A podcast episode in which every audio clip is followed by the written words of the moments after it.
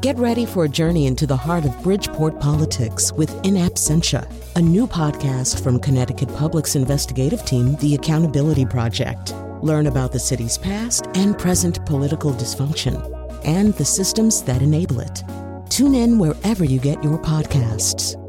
Funding provided by Francisco L. Borges and the Melville Charitable Trust. Millions left the workforce last year as a result of the pandemic, and a majority were women. Like, I just feel like it's so hard to be a mom and a working mom at the same time.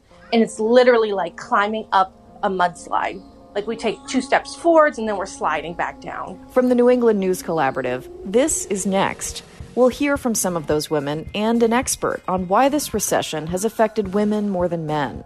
Plus, why high school English teacher Takeru Nagayoshi is looking forward to an end to hybrid teaching. It's like building a vehicle while driving that same vehicle at the same time on a road whose conditions and destination we're not certain about. And that vehicle, by the way, is a school bus with 100 kids, and you're not only the driver, but you're driving it remotely from the back of the bus. And we'll remember activist and ballroom icon Jahaira DeAlto. She deserved an ending filled with kindness and tenderness, and I'm really having a hard time accepting the reality that she faced. It's next. Next is produced at Connecticut Public Radio and is powered by the New England News Collaborative. 10 public media companies coming together to tell the story of a changing region with support from the Corporation for Public Broadcasting. I'm Carrie Jung, an education reporter with WBUR, filling in this week for Morgan Springer. Thanks for joining us.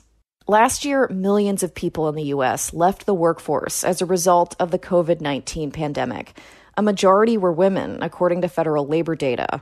Last spring alone, between March and April, some 3.5 million mothers living with school aged children left active work either shifting into paid or unpaid leave, losing their job, or exiting the labor market altogether.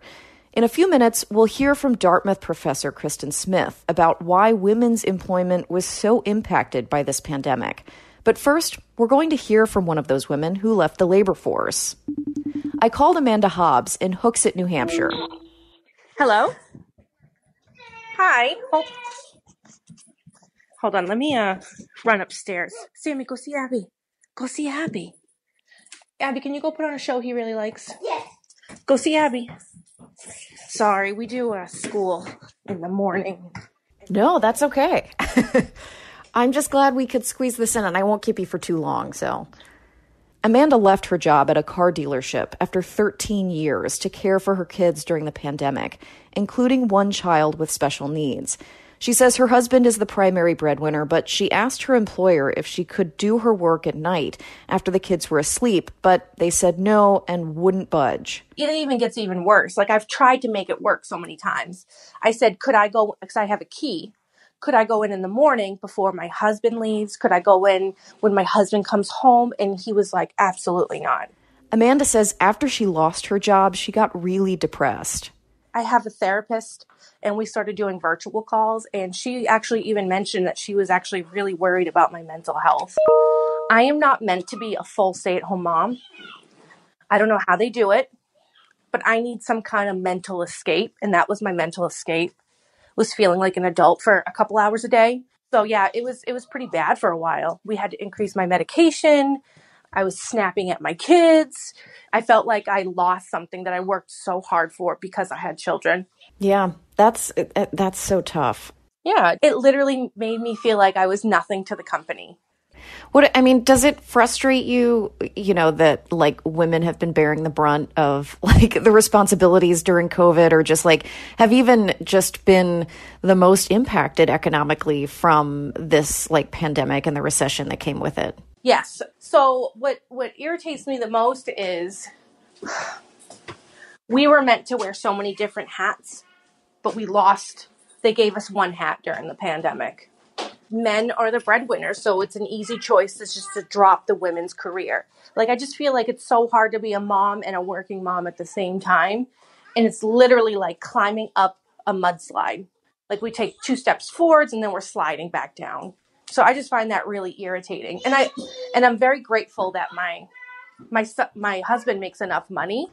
Amanda recently rejoined the workforce part-time, working for a real estate agent. This time, her hours are much more flexible. And there are others like Amanda, according to the Pew Research Center. 2.4 million women totally left the workforce from February 2020 to February 2021. That's compared to 1.8 million men who left in that same time period. And joining us now to discuss this trend is Kristin Smith. She's a visiting associate professor of sociology at Dartmouth College who researches gender inequality, labor markets, and employment. Kristin, welcome to Next. Thank you very much, Carrie. So, we heard from Amanda earlier in the segment about the reasons why she was forced to leave her job. But what does the research or data say about why so many other women left the workforce during the pandemic? Are there a lot of other reasons? You know, there's there's two things that are going on with women's employment in this pandemic.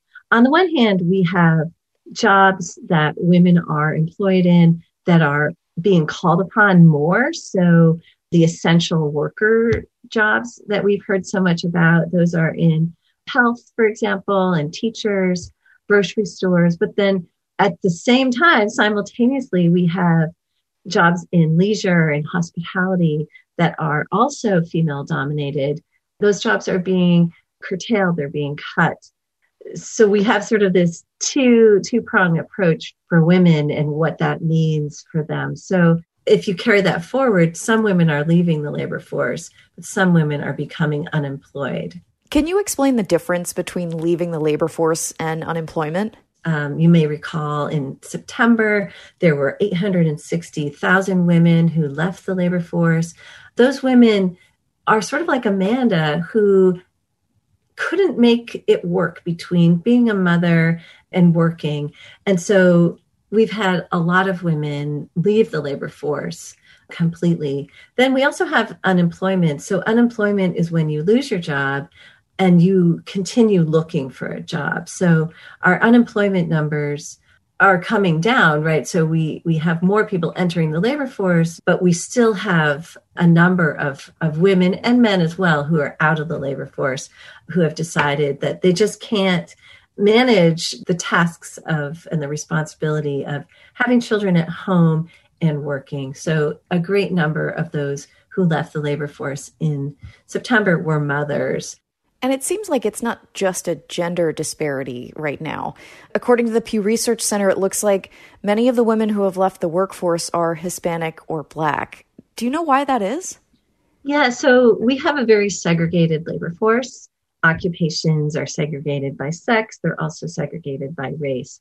And a lot of women are holding those posts that are in service, either through retail or food service or waitresses or hospitality. And a disproportionate number of women of color are holding those positions as well. So it seems like this is often the case in pandemics where minorities um, and women are often uh, lose their jobs first, and then they're the last to, to re enter as well. So, one of the women I also spoke with for this segment, her name was uh, Marianne Silva from Lynn, Massachusetts, and she was a banquet server at the Ritz Carlton. She's also a caregiver for her elderly mother. It all seemed to get more stressful, obviously, when the when COVID hit, everything just collapsed. And I'm sure some of my stress fell over to my mom and I was really worried about her health and my health and paying the mortgage and the car payment and all of those bills that had to be paid. So it was a very stressful time. So, as I mentioned, Marianne worked at a hotel. Can you talk a little bit about what the impact the closures of the hospitality industries have had on women in the workforce? when in April, when many of the states closed down, people didn't go out to restaurants. They didn't go to stay on vacation, for example. So hotels, hospitality, restaurants were all hit really, really hard. And I think it's been a tough road for them. So I've been looking at some of the New Hampshire numbers, and we do see that the, you know, the the jobs are coming back, but they're coming back slowly. And so it's been a, a tough and long road for workers in those categories. So I also talked to Katie Ring, who is a commercial photographer in Salem, Massachusetts, and she told me about the challenge of being a working mom during the pandemic. as working moms, many of us had some kind of a hard transition into figuring out motherhood and our job. And most of us had to revisit that. And any of us who had a particularly difficult experience um, when becoming working moms, any mom who didn't work for a great company with great family leave and a seamless transition here, you know, I think a, a lot of women I talked to just had been feeling this real like trigger back to why is this so hard again? You know, my family had worked hard to figure out how my career was going to go, and I didn't anticipate having to renegotiate that again, having that blow up again, and that was, you know, pretty pretty upsetting for you know myself and a lot of other women to to feel like you know, we I thought we'd made progress, all the things we thought we'd done to have more gender equity, especially in caregiving. A lot of that just felt like it was blown up by the pandemic. Again, that was Katie Ring in Salem, Massachusetts. And Katie mentioned progress in gender equity. Have we seen a drastic slide back that will be hard to recover, do you think? Yeah, there that's such a good point that she's bringing up how hard women have worked to maintain their place in the labor force and have families. You know, the United States is not a country that really values caregivers. Uh, we don't have a paid family and medical leave federal program. We don't have federal paid sick leave program. Our child care supports are minimal at best. So we're not really valuing care and women's role as caregivers in the United States. And so this sliding back, you know, we didn't have the supports in place prior to this pandemic and this recession. And one of the things that this recession has done repeatedly is sort of shine a spotlight on all of the inequalities that we have in different systems. So, in the care infrastructure system, we're seeing, I mean, Katie's example and the other examples are really showing everything sort of crumbles when you have a negative event like a pandemic. We are sliding back and losing ground. Reentry after time away from the labor force has been notoriously difficult. Many women, when they re enter, don't enter at the same level that they left in terms of pay or occupational prestige or hours worked we have a choice to make as a society where what do we want to value Kristin Smith is a visiting associate professor of sociology at Dartmouth College who focuses on gender inequality, labor markets, and employment. Kristin, thanks for joining us. Thank you for having me. As we just heard, school disruptions during the pandemic have been tough on families across New England. But like many crises, it's also created an opportunity to rethink education. For many Republicans in New Hampshire, that means expanding school choice. New Hampshire Public Radio's Sarah Gibson has this story on a bill that would create one of the most sweeping programs in the country for families who opt out of public school.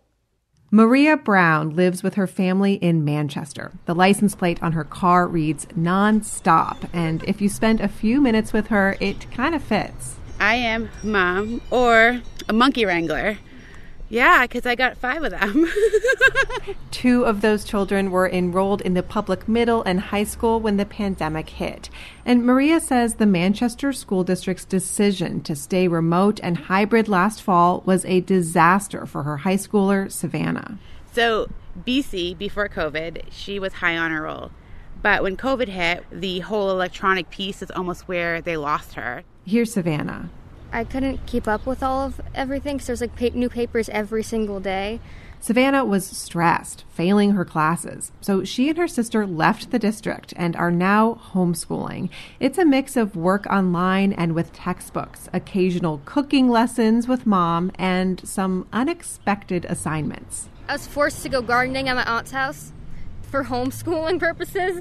I went over for help with history, and they're like, You're going gardening. I'm like, Thanks. The Browns are part of a trend of families leaving public schools for private or homeschool during the pandemic. In the Browns' case, grievances with the schools had built up for years. They talked about stress from bullying and disagreeing with a policy allowing students to use the bathroom that aligns with their gender identity.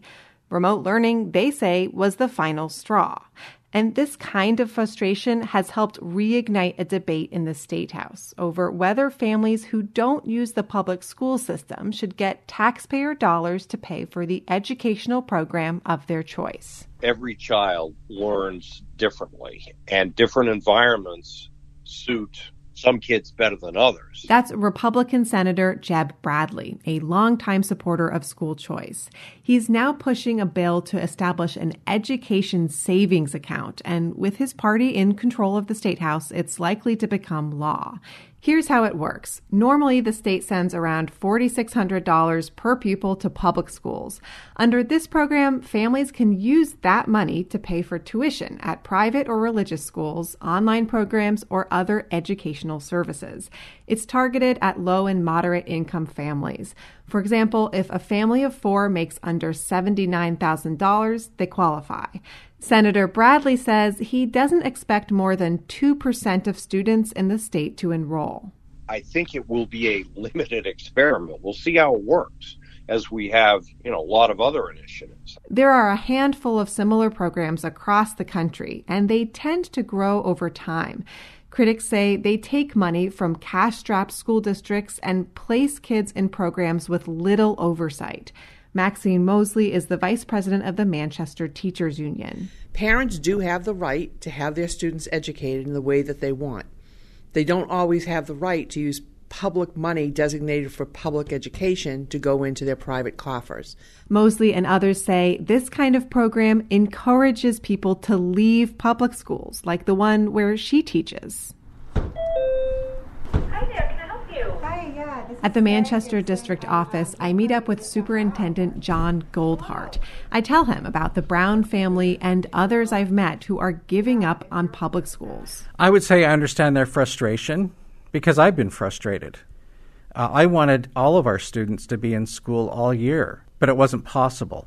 He says when it comes to school choice, he's less concerned about the financial fallout, but he's philosophically opposed to public funds going to private programs. He says that money belongs to the public school system. It is the great equalizer. I strongly believe in that. And if you set up a system that ever is uh, hurting that great equalizer, and giving funding to a, a group of folks who aren't as accountable, it's concerning to me. Maria Brown says the public funds belong to students, not the district. There's clearly things that happen why we pulled them out. Schools should have been open, if not partially, then full time. They let the kids already fall through the cracks. She says when life returns to normal, her kids might take some classes at the public school, but they won't re enroll. It's likely that by next fall, education savings accounts will be law, and eventually her family could apply. For the New England News Collaborative, I'm Sarah Gibson.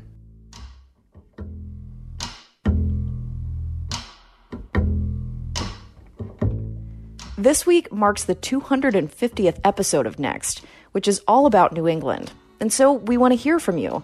What do you love most about living in or visiting New England? And what makes our region really unique?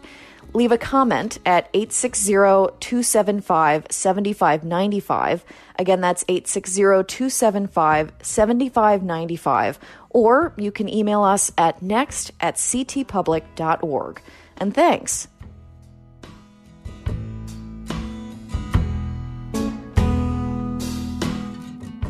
Coming up, a teacher talks about his experience with hybrid learning and his hopes for the next school year. Plus, as more rural Vermont schools close for good, we'll hear about the complicated art of planning school bus routes. You're listening to Next.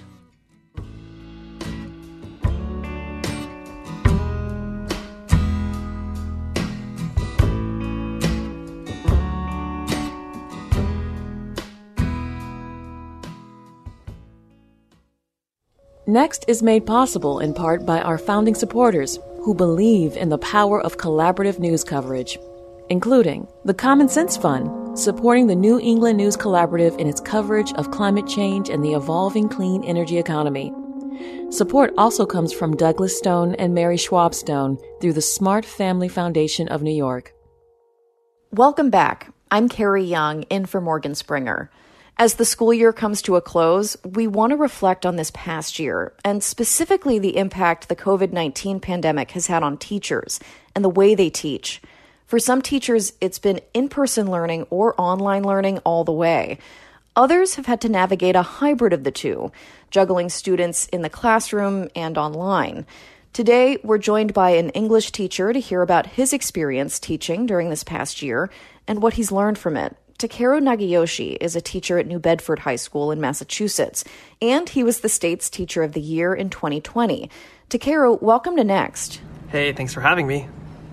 So, I want to start by understanding what teaching looks like for you right now. Can you explain how much of your class is there in person and how much are joining online still? Yeah, it has been a journey. We have been teaching concurrently since September meaning that I am not only teaching virtually to a screen, but I also have students in front of me in person. And so it's kind of like traversing two time and space dimensions. Currently, I have about half of my students still virtually, and then the other half in person. But slowly, over the course of the months, we've been getting more kids coming back in person. That's interesting. Mm. I'm curious though too. So like when you're in the classroom, can you paint the picture like what does it look like? Or are you always standing in front of the computer screen? I know you have mentioned like you have a selfie stick to like hold your phone for things. um, so can you tell me, yeah, what if I'm looking at it? Can you paint that picture for me? Yeah. So imagine me being in the corner of my classroom with my desk set up looking like a producer's desk. I have multiple screens and lights, and just like how you set the selfie stick set up as well. And my kids are also logging in uh, to the virtual classroom space uh, on their own laptops while they're in person. And so it kind of feels dystopian where kids would come into my classroom in person, but instead of feeling the benefits of an in person class and collaborating with each other and looking at each other in the eyes, they're actually looking at me through the screen in front of them. That way we can all sort of be together in person and virtual. And so it's not the best, um, but it's also the second to best thing that we can have at the moment. Right. Massachusetts education leaders have said that the state won't do a hybrid model next year, but other states haven't quite made that decision yet.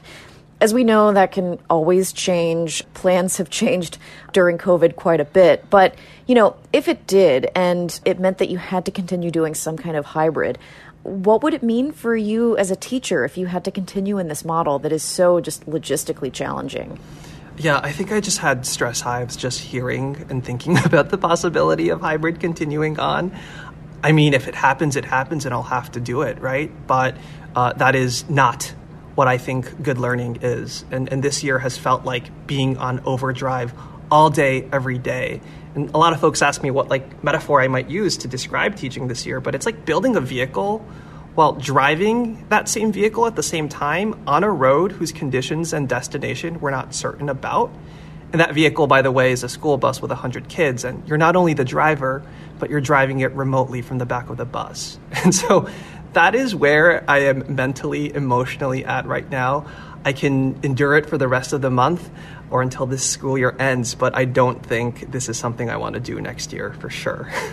I could totally understand that, and that's uh, that's quite a vivid mental picture there. you know, I want to I want to switch gears a little bit here and talk about what you as a teacher have learned during this past year. Like, how has COVID nineteen changed the way that you teach students, or what you know lands well with students? Yeah, I think I've thought a lot about what success means and should mean. And for so long, success, I think, in our schools have always meant about academic achievements, right? Not necessarily about our students' personal development and growth. And, you know, as an AP advanced academic teacher, uh, I'm proud, and I've always been proud of the exam results I was able to get with my students. Uh, and so I think I was guilty of that success as being defined by academics trap as well. And, and, and this year I really thought, well, at what cost uh, is that definition of success, this traditional metric of success, worth chasing, especially in a school year when the parameters, right, that have allowed us for the success or, or lack of success to happen have shifted so much. And especially at first, I think uh, I was on this constant grind to prove myself that, like, I'm not going to let the pandemic affect me. I put a lot of that pressure on myself and and there was this desire to overcompensate, not just you know as a teacher, um, but also as a professional. Uh, and so you know, at my worst, I was at school until nine o'clock, uh, being part of different working groups and committees and fellowships and advisory boards and task forces and, you know, teaching a new grad school course. And I got in a car accident in February. And, and you know, it wasn't, yeah, it wasn't directly tied um, to the work that I was doing, but it happened on a day that I stayed at school until nine o'clock. Uh, and it made me realize how I had to slow down and reevaluate the things in my life and how I've been also guilty of thinking about my own success as a teacher as tied to these external factors, right? And I think the problem with that mindset has always been that when these circumstances change, like the fact that we're in a global pandemic, we're always going to feel like we're playing catch up and it's hard to get ourselves out out of you know that hamster wheel so to speak. And so you know after the car accident um, i was really heartened by the outpouring of love and support that my students were able to you know send and reach out to me. And up until that point a lot of my kids were just a sea of black boxes and names and for the first time i was hearing them reach out personally and checking in on me and, and that's kind of what success started to look like for me and that's what i started to lean in on it's how i show up for my students and how they show up for me. It's about the relationships that we're able to cultivate with each other, even in spite of the pandemic. It's those small moments of compassion and grace that we're able to give each other. And, and that doesn't always have to be just academic stuff. So we're almost to summer. Do you know what the next school year is going to look like for you, or how much do you know? Maybe that's the way to ask. Oh, very little. I don't know anything. I, I, I, I really don't. I wish I did. I can tell you what I don't want, and, and I don't want this hybrid virtual situation to continue on. And I've learned a lot about like being a hybrid teacher and uh, using a lot of these tech platforms, and I'm grateful for that. I think there's a lot of things I'm going to bring back, but it's not the reason why teachers become teachers. You know, we become teachers because we love being with people. We love helping people in person and, and, and feeling our impact and, and feeling the impact of our relationship, right? And so, no, I, I don't know, but I will definitely be crying if it turns out that this hybrid model is going to continue. Takeru Nagayoshi is an English teacher at New Bedford High School and was Massachusetts Teacher of the Year for 2020. Takeru, thank you for joining us. Thanks so much for having me. As school districts around northern New England become larger and more centralized, some kids are going to feel the impact in how they get to and from school. Vermont Public Radio's Anna Van Dine reports. Every weekday, kids all over Vermont get on the bus to go to school. What the bus does is he goes by our house, and then because there's more kids up, and then he swoop around, and then he would come back to my house. This is Damien. He's 11. The bus picks him up around 7:10 in the morning. There's been one time where I missed the bus cuz it left at 7:04. It went by my house at 7:04. And then I realized when I was walking down that I saw it go to the school. What did you do? Well, I just walked back up home. My mom wasn't happy that I missed the bus cuz she had a work day. Damien's a 5th grader at Castleton Elementary School. Castleton is in the Slate Valley Unified School District, which straddles Addison and Rutland counties. Slate Valley merged in 2019 under Act 46, Vermont's school consolidation law, that's resulted in about 40 mergers. As school districts become larger and more centralized, people like Slate Valley Superintendent Brooke Olsen Farrell have to spend more time figuring out how to get kids to school you know, our, our district is 50 square miles, so that's a lot of road to cover, and we have a lot of back roads, um, a lot of dirt roads. Olsen Farrell says some students in the district have bus rides of up to an hour and a half. Damien lives pretty close to school, just about four miles, but there's a plan on the table that would close his future middle school, and in two years, it's likely he'll have to go to seventh grade in the next town over. His bus ride will more than double. What do kids do on the bus? Well, there's a bunch of people that just watch videos on their phones or tell jokes. What do you do? I just sit there, and if whenever I'd bring my Nintendo Switch, because sometimes I would, I'd play Minecraft. The state doesn't track how many kids like Damien ride the bus or how long their rides are. But rides of an hour or more aren't unheard of in a state where the majority of school districts are rural. And when community schools close, bus rides for some kids get longer. Last year was Slate Valley's first year as a merged district. They've reduced the number of bus runs, but Superintendent Olsen Farrell says there will likely be more changes in the future. There's a lot to think about, from road conditions and terrain to the length of rides. Making sure that we don't have excessively long bus routes, especially when we have, you know, little kindergartners or first graders stuck on the bus for an, an you know, a, a, huge amount of time. This is the kind of thing that worries Barbara Wilson. She was just elected to the school board in the Addison Central School District. The district consists of seven towns that came together in 2016 under Act 46. There are some school closures planned, which would increase travel for some students. Wilson is concerned that the impacts of this wouldn't be felt equally. For example, she says some parents might drive their kids to school to avoid the longer bus ride, but a kid whose parents work a lot, they may not have that luxury or they have a parent that is able to take them to school, let alone if it's further away. There's plenty of anecdotal evidence that suggests a longer distance between home and school impacts families, from limiting parents' ability to participate in school activities to negatively affecting students' health and academic performance. According to the ACSD superintendent, they're trying to keep ride times under an hour. But it goes beyond logistics. Rural districts face high transportation costs. Buses need fuel to drive long distances, and all those miles on Vermont roads increase maintenance costs and decrease vehicle lifespans. Making matters worse, the state has relatively few bus companies and a shortage of drivers. And as school districts consolidate, they have to contend with larger swaths of Vermont's unique landscape. Cheryl Morse is a geographer at the University of Vermont. On a map, it looks like two places are relatively close to each other and you should be able to get from here to there, but really you have to go up and around and over to get between those two locations. Even within a single town, says Morse, it might be hard to get from one end to the other because of a river valley or a hill. For example, the town of Ripton doesn't feel isolated, but in some ways it can be.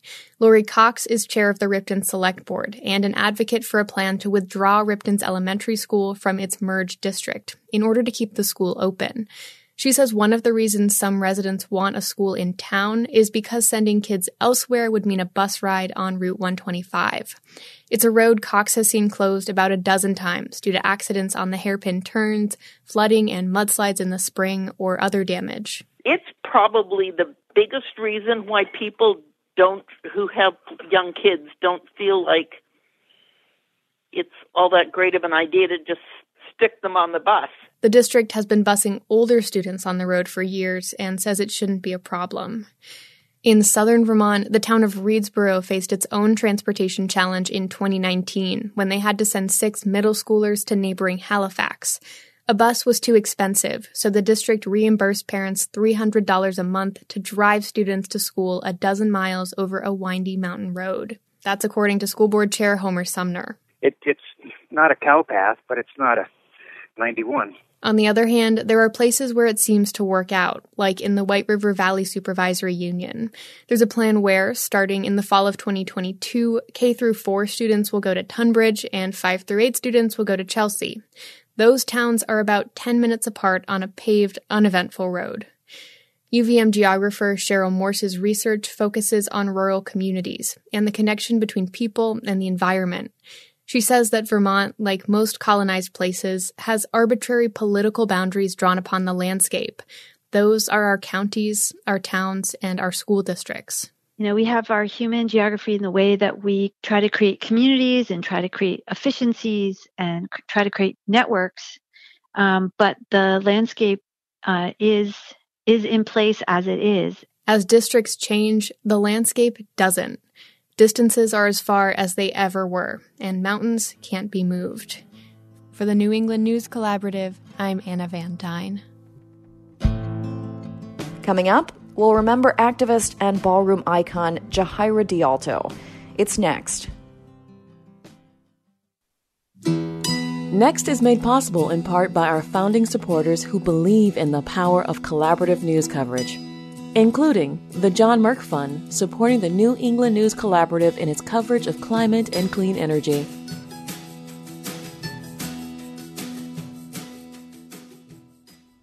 Okay, we're back. I'm Carrie Jung, in for Morgan Springer. Boston lost an important trans activist who was killed in her home in early May. Jahaira DeAlto was also an advocate for survivors of domestic violence and an icon in the city's ballroom scene. WBUR's Cristela Guerra has more. Tag team performance, two. $200, $200 tag team performance. Anybody walking? 10. Jahaira DeAlto was unapologetic. She walked in her truth. In the ballroom scene, I am known as legendary Jahaira Balenciaga. The category she was known for is called realness. On that catwalk, friends say she ascended, queen for a night, to vamp and strut for the house of Balenciaga. Where is the icon, Jahaira? Yes, yes, yes, yes, yes, yes, Jahaira. Realness all day. Realness all day, every day. DeAlto, who is 42, taught her best friend about ballroom. Nolan Tessis holds on to those lessons. How today's knots are tomorrow's legends. So be kind to everyone. And that's the beauty of the ballroom scene is that, like, for people who had nothing, who had no hope, it um, allows you a space to imagine a different possibility. They spent late nights talking. He tattooed her name on his wrist. She tattooed his name on her neck. I don't know how I'm going to live with this. Just the idea that the major moments, my milestones, you know, like I can't call her anymore. She deserved an ending filled with kindness and tenderness. And I'm really having a hard time accepting the reality that she faced. A proud trans woman, DeAlto survived domestic violence and became an advocate, recognized by the state for her work. Above all else, she was a mother. She embraced the queer children cast out by their biological families. She gave them a place. How many kids would you say she had? Oh, honey. oh, Mother Hubbard is what you can call my mother. I cannot put a number on how many kids that she had, and that is just me honestly speaking. Athena Vaughn was one of those kids. She lived with DeAlto for more than a decade after her family rejected her when she came out as trans. DeAlto was there to catch her, a mother in every way. She bought Vaughn her very first pair of jeans when she was a teen. She used to, to look at me and like, sweetie, you need to buy you some jeans. And I used to be like, you know, we, you know, holy women, we're not supposed to wear jeans, mommy. Vaughn says her mother was one of the smartest people she'd ever met, a woman who loved rare steaks and spending time with family. She could buy a book one day and finish it the next. DeAlto loved Oprah, travel, and water. If it was thundering rain outside, she would take off her shoes and put on just a little jump shirt or whatever and some shorts. And she would take her hair out of a bun and she would just run outside into the rain and stand there for a few seconds and then she would walk back into the house. Vaughn says her mother was the kind of person who would meet you and two hours later, love you. For her and the people she's touched, it's just what that is. Mother, the essence of giving hope, the essence of guiding, the essence of uplifting, and just so having someone to show you the unconditional love that your biological family was no longer giving because they were not supporting your lifestyle. She loved ferociously. The man, who police allege fatally stabbed DeAlto, had been staying with her. She never turned anyone away. Now her community intends to see her off. A ball, a celebration. Her mission was to empower trans women. Tessis says this charge remains. What do we do now? What do we do that we haven't done before? What do we sacrifice that we haven't sacrificed before? What's the new? What's the next? And I think that she would want this moment to be a catalyst for change. I met DeAlto last fall at a ball inside the Museum of Science. She told me she wanted to see her sisters step into their light. Unapologetic, always, and forever. I want to see more of us. I want to see those who have receded into the shadows by virtue of things like passing privilege and a desire to just get by understand that uh, standing in the sun is the only way that we're going to see quantifiable change. For the New England News Collaborative, I'm Cristela Guerra. Rhode Island saw a surge in calls to domestic violence helplines in 2020 as people were directed to stay home to prevent the spread of COVID 19. But even with much of the state reopening, domestic violence advocates say the need for support services still remains high. The Public's Radio's Antonia Ayres Brown reports. Hello, Women's Resource Center. Nita speaking. How can I help you? Neda De Jesus is the residential director at a domestic violence prevention agency in Newport. Is this due to domestic violence? Are you in a safe place to talk to me right now? She runs the Women's Resource Center's 12 bed emergency shelter, as well as its transitional housing program, where women and their children can stay for up to two years while they look for a safe permanent home. She says that even before COVID, the center couldn't keep up with requests for housing. There's never enough beds whether we have a high increase in calls or a decrease in calls, we can't serve everyone because we just don't have enough beds. Since the pandemic began, that's only gotten worse. Last summer, the Women's Resource Center rented additional space to double the emergency shelter's capacity. With those extra beds, the center managed to shelter twice as many people last year as it did the year before. But Executive Director Jessica Walsh says demand for housing still far exceeded and even now continues to exceed what her agency can provide. Suddenly, having to be home 24 7 with a person who was abusive uh, became very untenable and very unsafe. And so the request for shelter uh, just skyrocketed. That was true statewide and nationally. The Rhode Island Coalition Against Domestic Violence, which is made up of 10 agencies, including the Women's Resource Center, kept its 24 hour helpline open throughout the pandemic. Some months, calls increased by up to 90% compared to the year before. And advocates say there's also been an increase in how much support those survivors need. While the demand for shelter has increased at agencies like the Women's Resource Center, so have requests for other services, like counseling, support groups, and help with public benefits.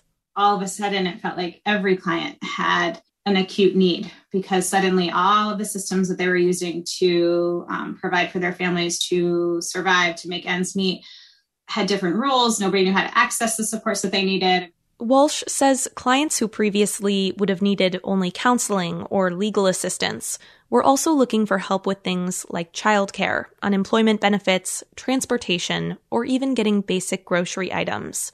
Walsh and her staff have also seen new trends in the kind of abuse they're responding to.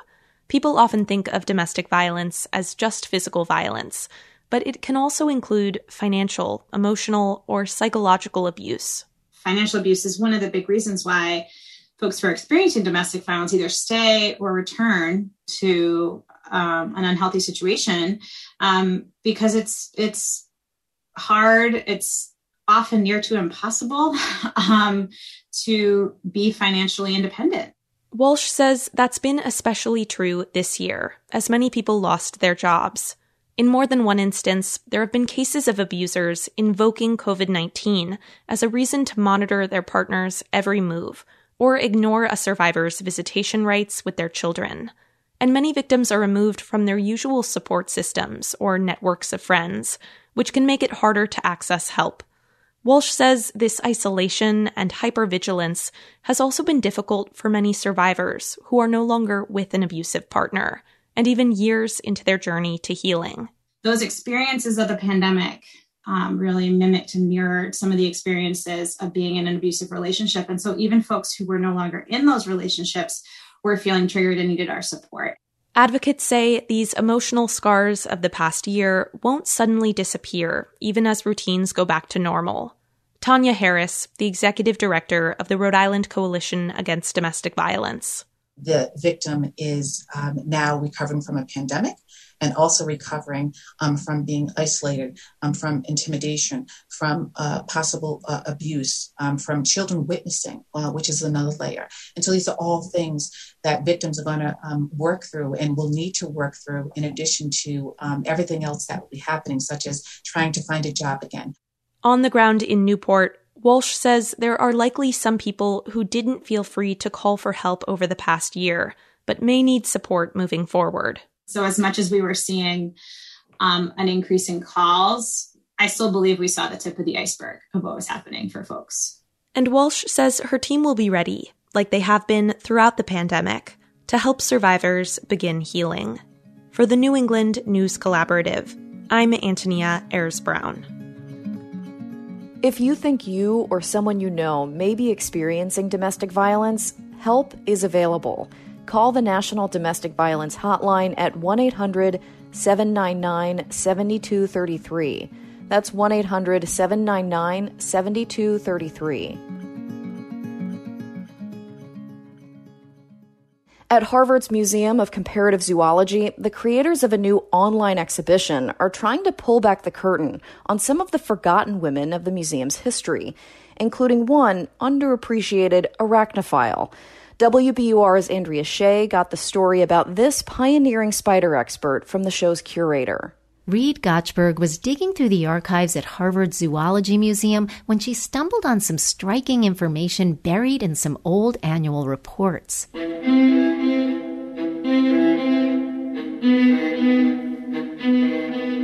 What I noticed is that starting in 1869, there's this note that talks about how they've started hiring women as assistants and how they've found them to be very good workers. One of them was Elizabeth Bangs Bryant. So, when Bryant first started working at the museum, she actually worked as a volunteer on a part time basis. That was in 1898. And she only began to receive a salary for her work in the 1930s. You might get creeped out by the critters Bryant worked with every day. She focused on spiders.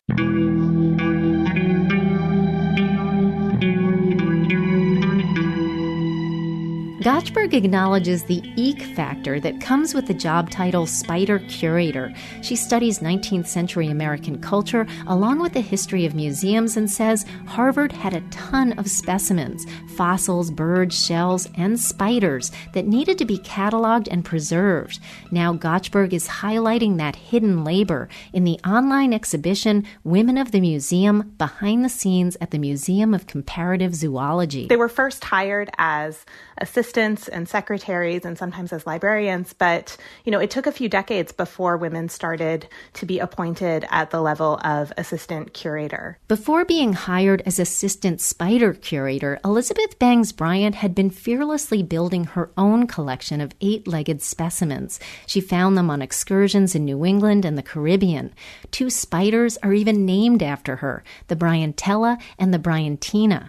While she didn't complete her degree at Radcliffe, Gochberg says Bryant pursued her passion with mentors, including the head spider curator at the Zoology Museum. One of the challenges with Bryant, in terms of just the available source material that I've had so far, is that mostly I've been working with her professional correspondence. Although I should say the fact that so many of her letters are in the archives is actually quite notable. Bryant was one of a few women at the museum whose name appears alongside her work. Jars she labeled by hand are still in the collection, and Bryant was able to publish her research. Gochberg says aspiring arachnologists wrote to her for advice. They would ask for her help in identifying um, spiders that they had collected, and so they often would be sending these specimens to the museum. Bryant added any duplicates to Harvard's collection. In her time, women were usually excluded from scientific careers, which wasn't lost on Bryant's female correspondents. They sometimes will joke with her talking about men in the field and their dismissal of, of women who are working on spiders. Gochberg says Bryant's letters offer glimpses of her as a mentor to younger women, but sometimes she admitted to them that refilling vials to preserve the tiny hairy creatures was mundane. She found it often to be very tedious, but she also recognized how important that was in terms of maintaining these collections and making them available to people in the future. When Bryant died in 1953, she left her personal spider collection to the museum. Now, Gochberg hopes the underappreciated arachnologist's story, along with those of the other pioneering women in the exhibition, will help people think differently about their legacy, caring for Harvard's trove of shells, fossils, birds, dinosaur bones, and spiders.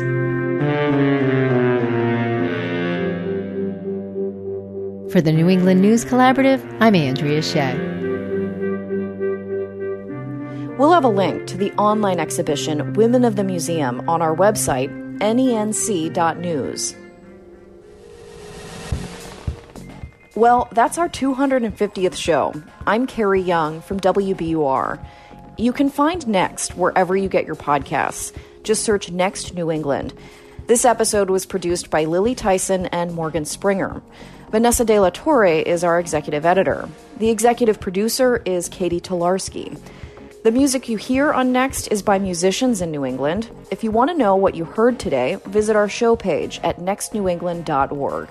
The New England News Collaborative is powered by the Corporation for Public Broadcasting, Connecticut Public Radio, Vermont Public Radio, New Hampshire Public Radio, Maine Public Radio, New England Public Media, CAI, WBUR, WSHU, GBH, and the Public's Radio.